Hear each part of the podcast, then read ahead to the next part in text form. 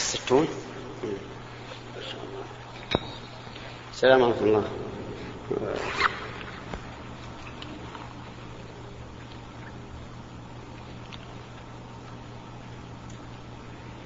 التفسير وش قلنا عليه؟ في جنة ونعيم الظاهر شرحناه هاد على مسؤوليتك. السلام. الحمد لله رب العالمين وصلى الله وسلم على نبينا محمد وعلى آله وأصحابه. تتقى عليها. وعلى آله وأصحابه ومن تبعهم بإحسان إلى يوم الدين. أما بعد فهذا هو اللقاء الستون بعد المئة من لقاءات الباب المفتوح التي تتم كل يوم خميس. وهذا الخميس هو الحادي والعشرون من شهر صفر عام, سب... عام ثمانية عشر وأربعمائة وألف. نبتدئ فيه كالعادة بما تيسر من الكلام على آيات من كتاب الله عز وجل. انتهينا فيما سبق إلى قول الله تبارك وتعالى إن المتقين في جنات ونعيم. هذه الجملة خبرية مؤكدة بإن وأشرح لكم التوكيد. إذا قلت مثلا العلم نافع هذه جملة خبرية خالية من التوكيد. فإذا قلت إن العلم نافع فهذه جملة خبرية مؤكدة بمؤكد واحد وهو إن. فإذا قلت إن العلم لنافع فهذه جملة خبرية مؤكدة بمؤكدين. إن واللام. فإذا قلت والله إن العلم لنافع فهذه جملة خبرية مؤكدة بثلاثة مؤكدات. وهي, وهي القسم وإن واللام. والتوكيد أسلوب من أساليب اللغة العربية مستعمل عند العرب. وهذا القرآن نزل بلغة العرب. وإلا ففي الواقع أن خبر الله عز وجل لا يحتاج إلى توكيد لأنه أصدق القول. فالرب عز وجل إذا قال إذا أخبر بخبر فإنه لا يحتاج إلى أن يؤكد لأن خبر الله صدق. لكن لما كان القرآن العظيم نزل بلسان عربي صار جاريا على ما كان يعرفه العرب في لغتهم. هنا أكد الله عز وجل هذه الجملة إن المتقين في جنات ونعيم. بماذا؟ بإن يعني بمؤكد واحد. إن, المتق... المت... إن المتقين في جنات ونعيم. من هم المتقون؟ المتقون هم الذين قاموا بطاعة الله امتثالا لأمره واجتنابا لنهيه. هذه هي التقوى. إذن التقوى طاعة الله بامتثال أمره واجتناب نهيه. فالذي يصلي امتثالا لأمر الله نقول هو متقي بصلاته والذي يدع الزنا نقول هو متقي بترك الزنا. وإنما سمي ذلك تقوى لأنه وقاية من عذاب الله. فإن الإنسان إذا قام بطاعة الله فقد اتخذ وقاية من عذاب الله عز وجل. هؤلاء المتقون يقول الله عز وجل في جنات ونعيم وجنات جمع جنة وهي الدار التي أعدها الله تعالى للمتقين في الآخرة. بدليل قول الله تبارك وتعالى وسارعوا إلى مغفرة من ربكم وجنة عرضها السماوات والأرض أعدت للمتقين. نحن قلنا التي أعدها الله تعالى لعباده في الدار الآخرة. فهل يمكن أن تكون في الدنيا؟ نقول أما بالنسبة لدخول الجنة التي هي الجنة فهذا لا يمكن في الدنيا. أما بالنسبة لكون الإنسان يأتيه من نعيم الجنة ما يأتيه فهذا يمكن وذلك في القبر. إذا سئل الإنسان عن ربه ودينه ونبيه فأجاب بالصواب فإنه يفرش له فراش من الجنة ويفتح له باب إلى الجنة ويفسح له في في قبره مد البصر. إذا جنات جمع إيش؟ وهي الدار التي أعدها الله للمتقين في الآخرة. وجمعها لأنها أنواع.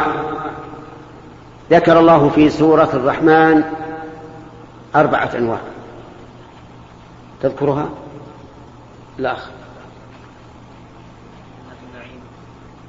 في سورة الرحمن ذكر الله أربعة أنواع.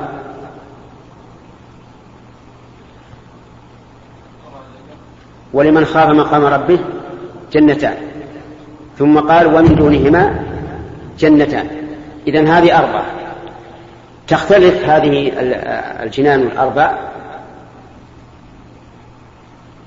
بما جاء في وصفهما في سورة الرحمن. يقول عز وجل في, في جنات ونعيم. نعيم أي نعيم البدن ونعيم القلب. فهم في سرور دائم وهم في صحة دائمة وهم في حياة دائمة. فجميع أنواع النعيم كاملة لهم. نسأل الله أن يجعلنا وإياكم منه في جنات ونعيم فاكهين بما آتاهم بما آتاهم ربهم. فاكهين الفاكه هو المسرور. كما في قوله تعالى وإذا انقلبوا إلى أهلهم انقلبوا فكهين أي مسرورين. بما آتاهم ربهم أي بما أعطاهم ربهم من النعيم. ووقاهم ربهم عذاب الجحيم.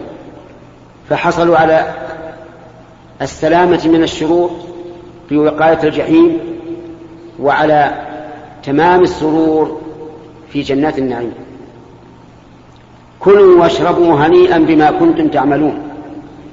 كلوا نعربها على أن إيش؟ على أن إيه؟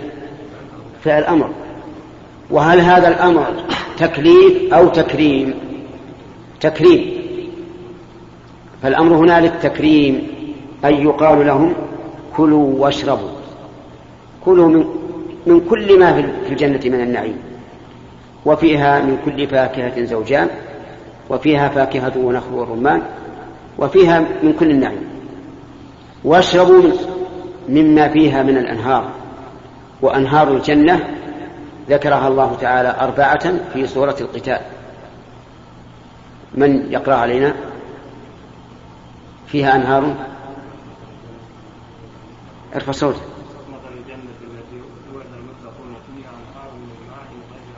هذه واحد.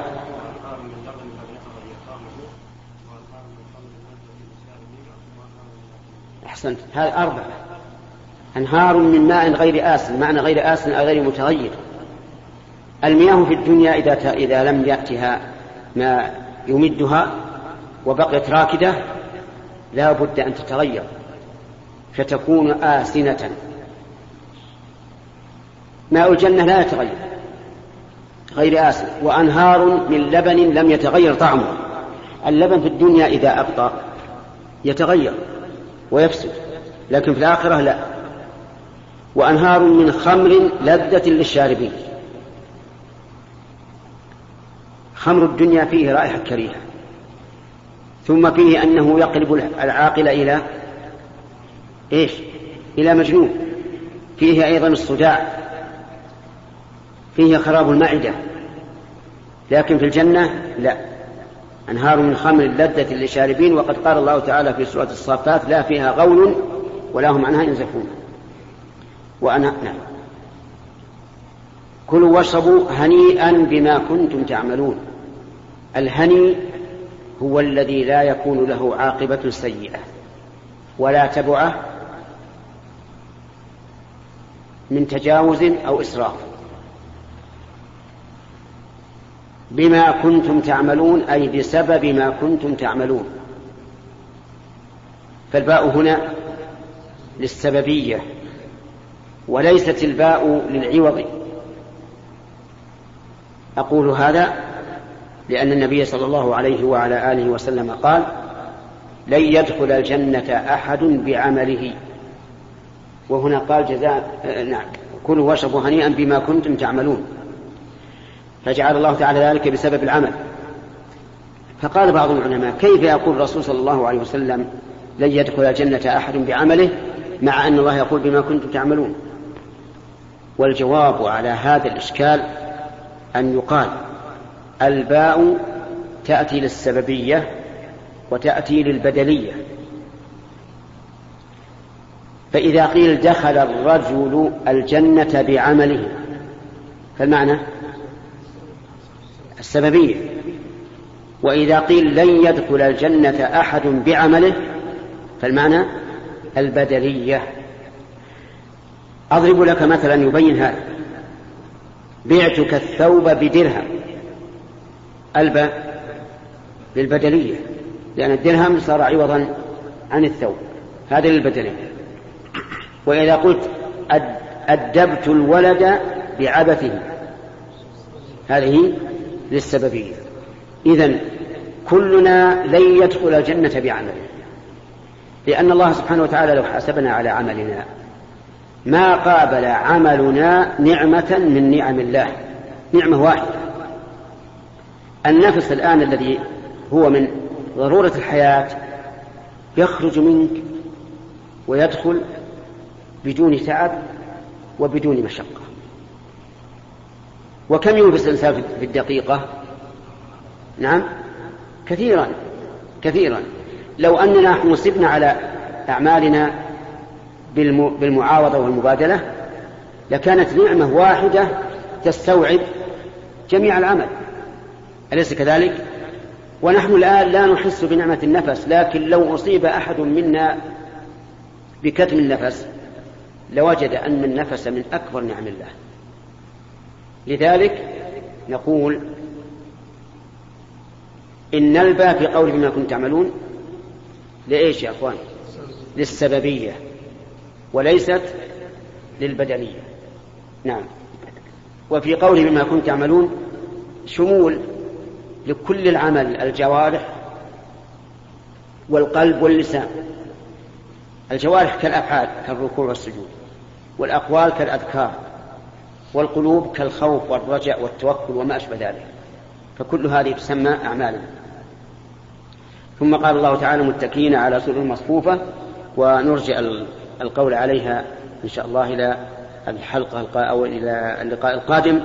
إلا أننا نطلب منكم العذر في اللقاء الأسبوع القادم. تسمحوا لنا ونسمح لكم. نعم إن شاء الله تعالى. فنبدأ بالأسئلة. الآن للضيوف. فضيلة الشيخ نسمع كثيرا كلمة آه، فلان عليه حق إيش؟ في بعض المجالس. نسمع كثيرا من آه، أنت عليك حق فلان عليه حق. فما توجيهك يعني غرامة. أو نحو هذا نعم. إيه؟ هذا لا شك أنه محرم إلا لسبب شرعي. كوننا نلزم الإنسان بأن نغرمه مالا أو وليمة أو ما أشبه ذلك هذا لا يجوز إلا بسبب شرعي. لأن الله تعالى قال يا أيها الذين آمنوا لا تأكلوا أموالكم بينكم بالباطل إلا أن تكون تجارة عن تراض منكم. نعم. فضيلة الشيخ ما حكم تخصيص زيارة القبور بيوم الجمعة؟ وهل هناك مزية عن غيره؟ تخصيص زيارة القبور بيوم الجمعة ليس ليس عليه دليل. وزيارة المقابر تكون في كل وقت. فقد ثبت عن النبي صلى الله عليه وعلى آله وسلم أنه زار المقبرة في الليل ودعا لأهل القبور. ولو قال قائل ينبغي لكل إنسان حصل منه غفلة عن ذكر الموت أن يذهب ويزور المقبرة ويكون هذا هو السبب في الزيارة. لو قيل بهذا لكان له وجه. الدليل قول النبي صلى الله عليه وعلى آله وسلم زوروا القبور فإنها تذكر الموت. وحقيقة أن الإنسان إذا ذهب إلى القبور وزارها فلا بد أن يتذكر الموت ويتذكر الآخرة. لأنه يرى هذا القبر كان بالأمس إيش؟ كان معه على ظهر الأرض يأكل ويشرب ويتمتع ويذهب ويجي. الآن هو مرتهن بعمله فيتذكر الإنسان.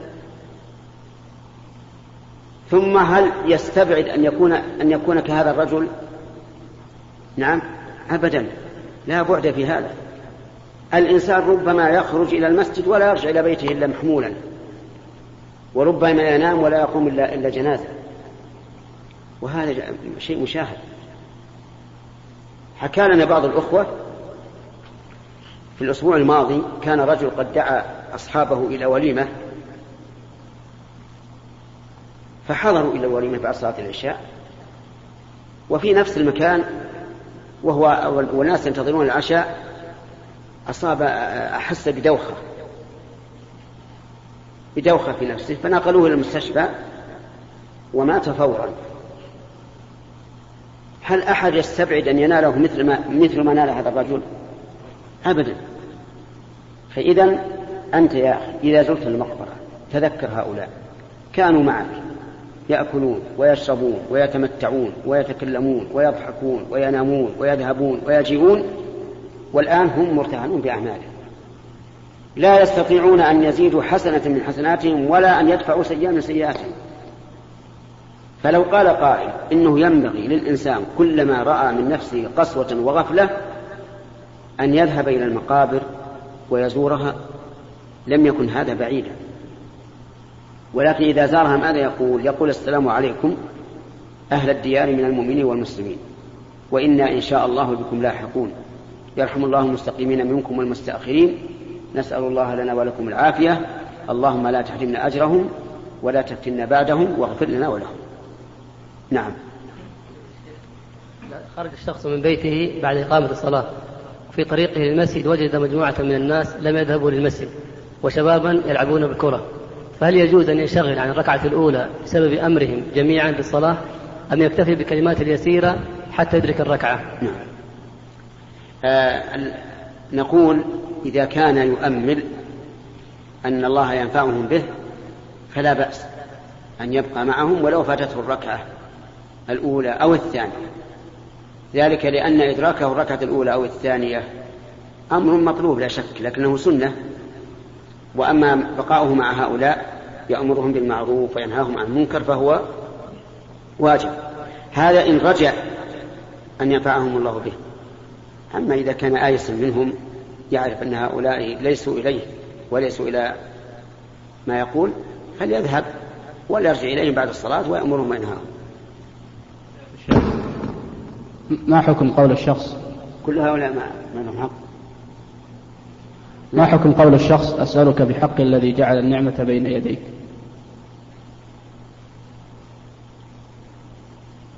الظاهر لي أن هذا من جنس الاستشفاع بالله على خلقه وأنه لا يجوز. لأنه لا يجوز أن تجعل الله واسطة بينك وبين الإنسان. والحمد لله لا. ثم فيه أيضا من ناحية أخرى ثم في إن فيه إحراجا للمخاطب. كيف تسأل بهذا هذا السؤال؟ وإحراج الناس لا ينبغي. قدر هذا في نفسك. لو أن إنسانا أتاك وأحرجك في أمر تحب أن لا أطلع عليه هل تكون مسرورا بهذا؟ الجواب لا تكون. إذا يا أخي عامل الناس بما تحب أن يعاملوك به. نعم؟ إيش ما يأخذ حكم أسألك بالله. نعم. لا يأخذ هذا. لا يأخذ هذا. ورب أيضا أسألك بالله ليس متفقا على أن المعنى أن تجعل الله تعالى واسطة بل بعضهم يقول أسألك بالله أي أسألك بالحق الذي أوجب الله عليك يعني أن تعطيني مثلا من, من هذا الزكاة إذا كان من الزكاة وما أشبه ذلك. نعم. يمين. هل النمص خاص بالوجه أو غير؟ إيش؟ النمص. إيه؟ خاص بالوجه أو أكثر أهل اللغة يقولون إن النمص نتف شعر الوجه وعلى هذا التعريف يكون خاصا بالوجه والنمص من كبائر الذنوب لأن النامصة والمتنمصة كلتاهما ملعون على لسان النبي صلى الله عليه وعلى آله وسلم نعم الشيخ هل يجوز قراءة المجلات والجرائد؟ إيش؟ هل يجوز قراءة المجلات والجرائد؟ هل يجوز؟ قراءة المجلات والجرائد إذا كان فيه مصلحة فلا بأس. وإذا كان فيه مضرة فهو حرام. وإذا لم يكن مصلحة ولا مضرة فهو لغو. فهذه أقسام ثلاثة إذا كان فيه مصلحة مثل أن تكون هذه المجلة والجريدة تتكلم عن أشياء مفيدة. إما فتاوي تعرض فيها أو مقالات طيبة أو ما أشبه ذلك فهذا طيب. ما لم يشغله عما هو أهم. وإذا كانت فيها مضرة مثل أن تكون هذه الجريدة مملوءة بالصور الخليعة الفاتنة أو تكون هذه الجريدة معروفة يعني أو المجلة معروفة بأفكار سيئة فإن مطالعتها حرام. وإذا كان ليس في هذا ولا هذا فمطالعتها لغو وإضاعة للوقت. نعم. فضيلة الشيخ. يبغى لها من يسأل؟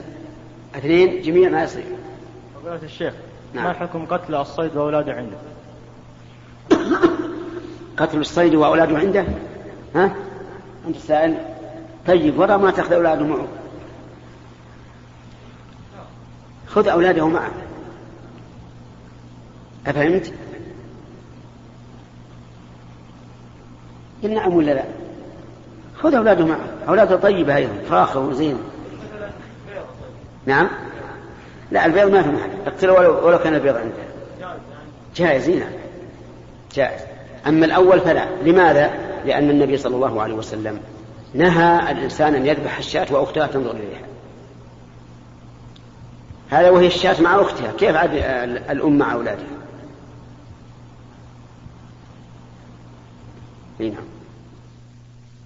إي نعم. ما الحكم ذكروا قصة. قرأتها من قديم. يقولون إن رجلا ذبح ولد بعير عندها. ذبح ولد البعير عندها. فجعلت البعير تتمرغ على ولدها مذبو- مذبوحا أو منحورا حتى ماتت.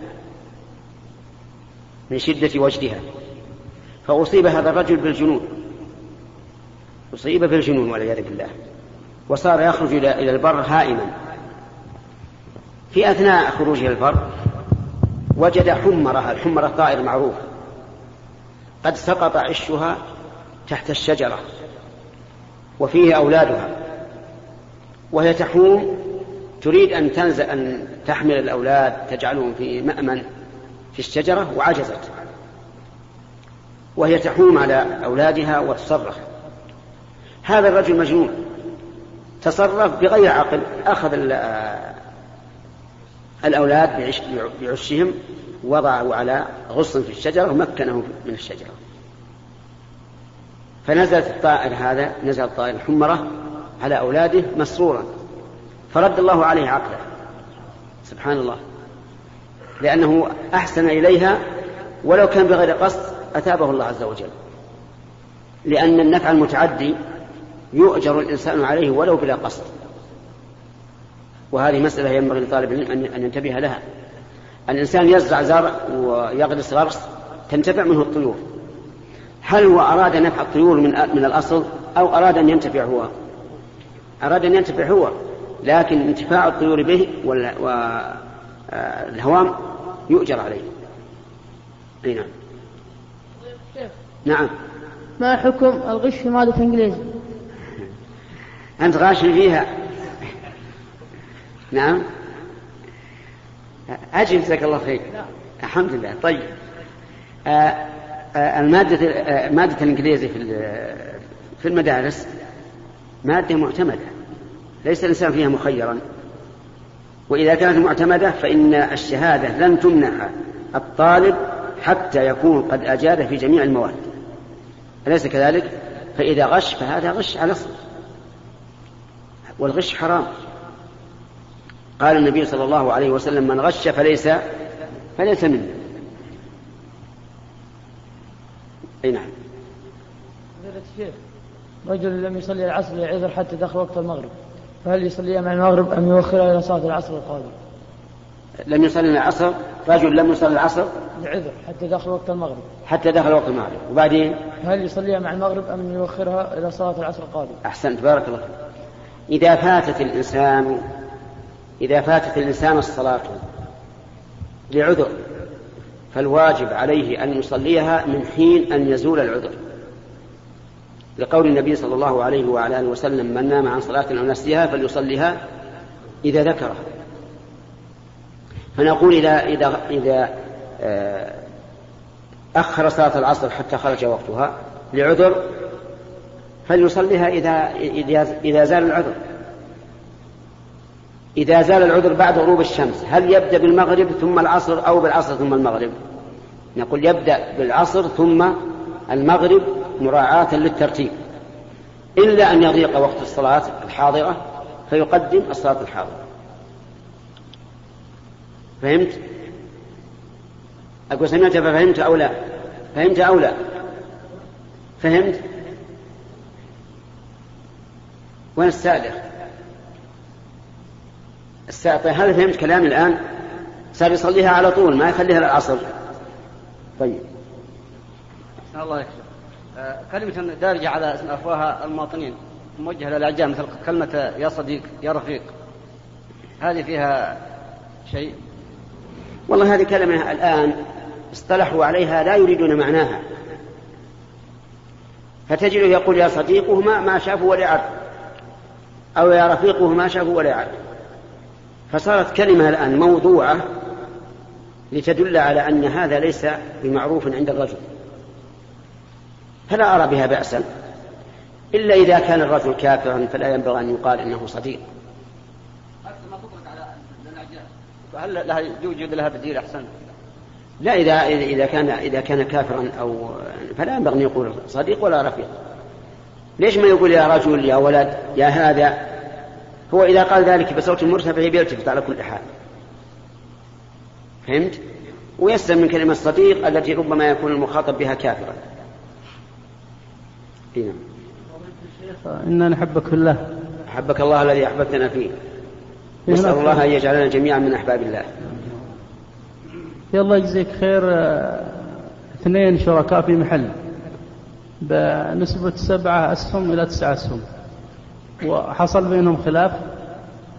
فأحدهم قال للآخر تستلم المحل إدارته. مقابل أن تعطيني آه، ثلاثة آلاف آه، في الشهر.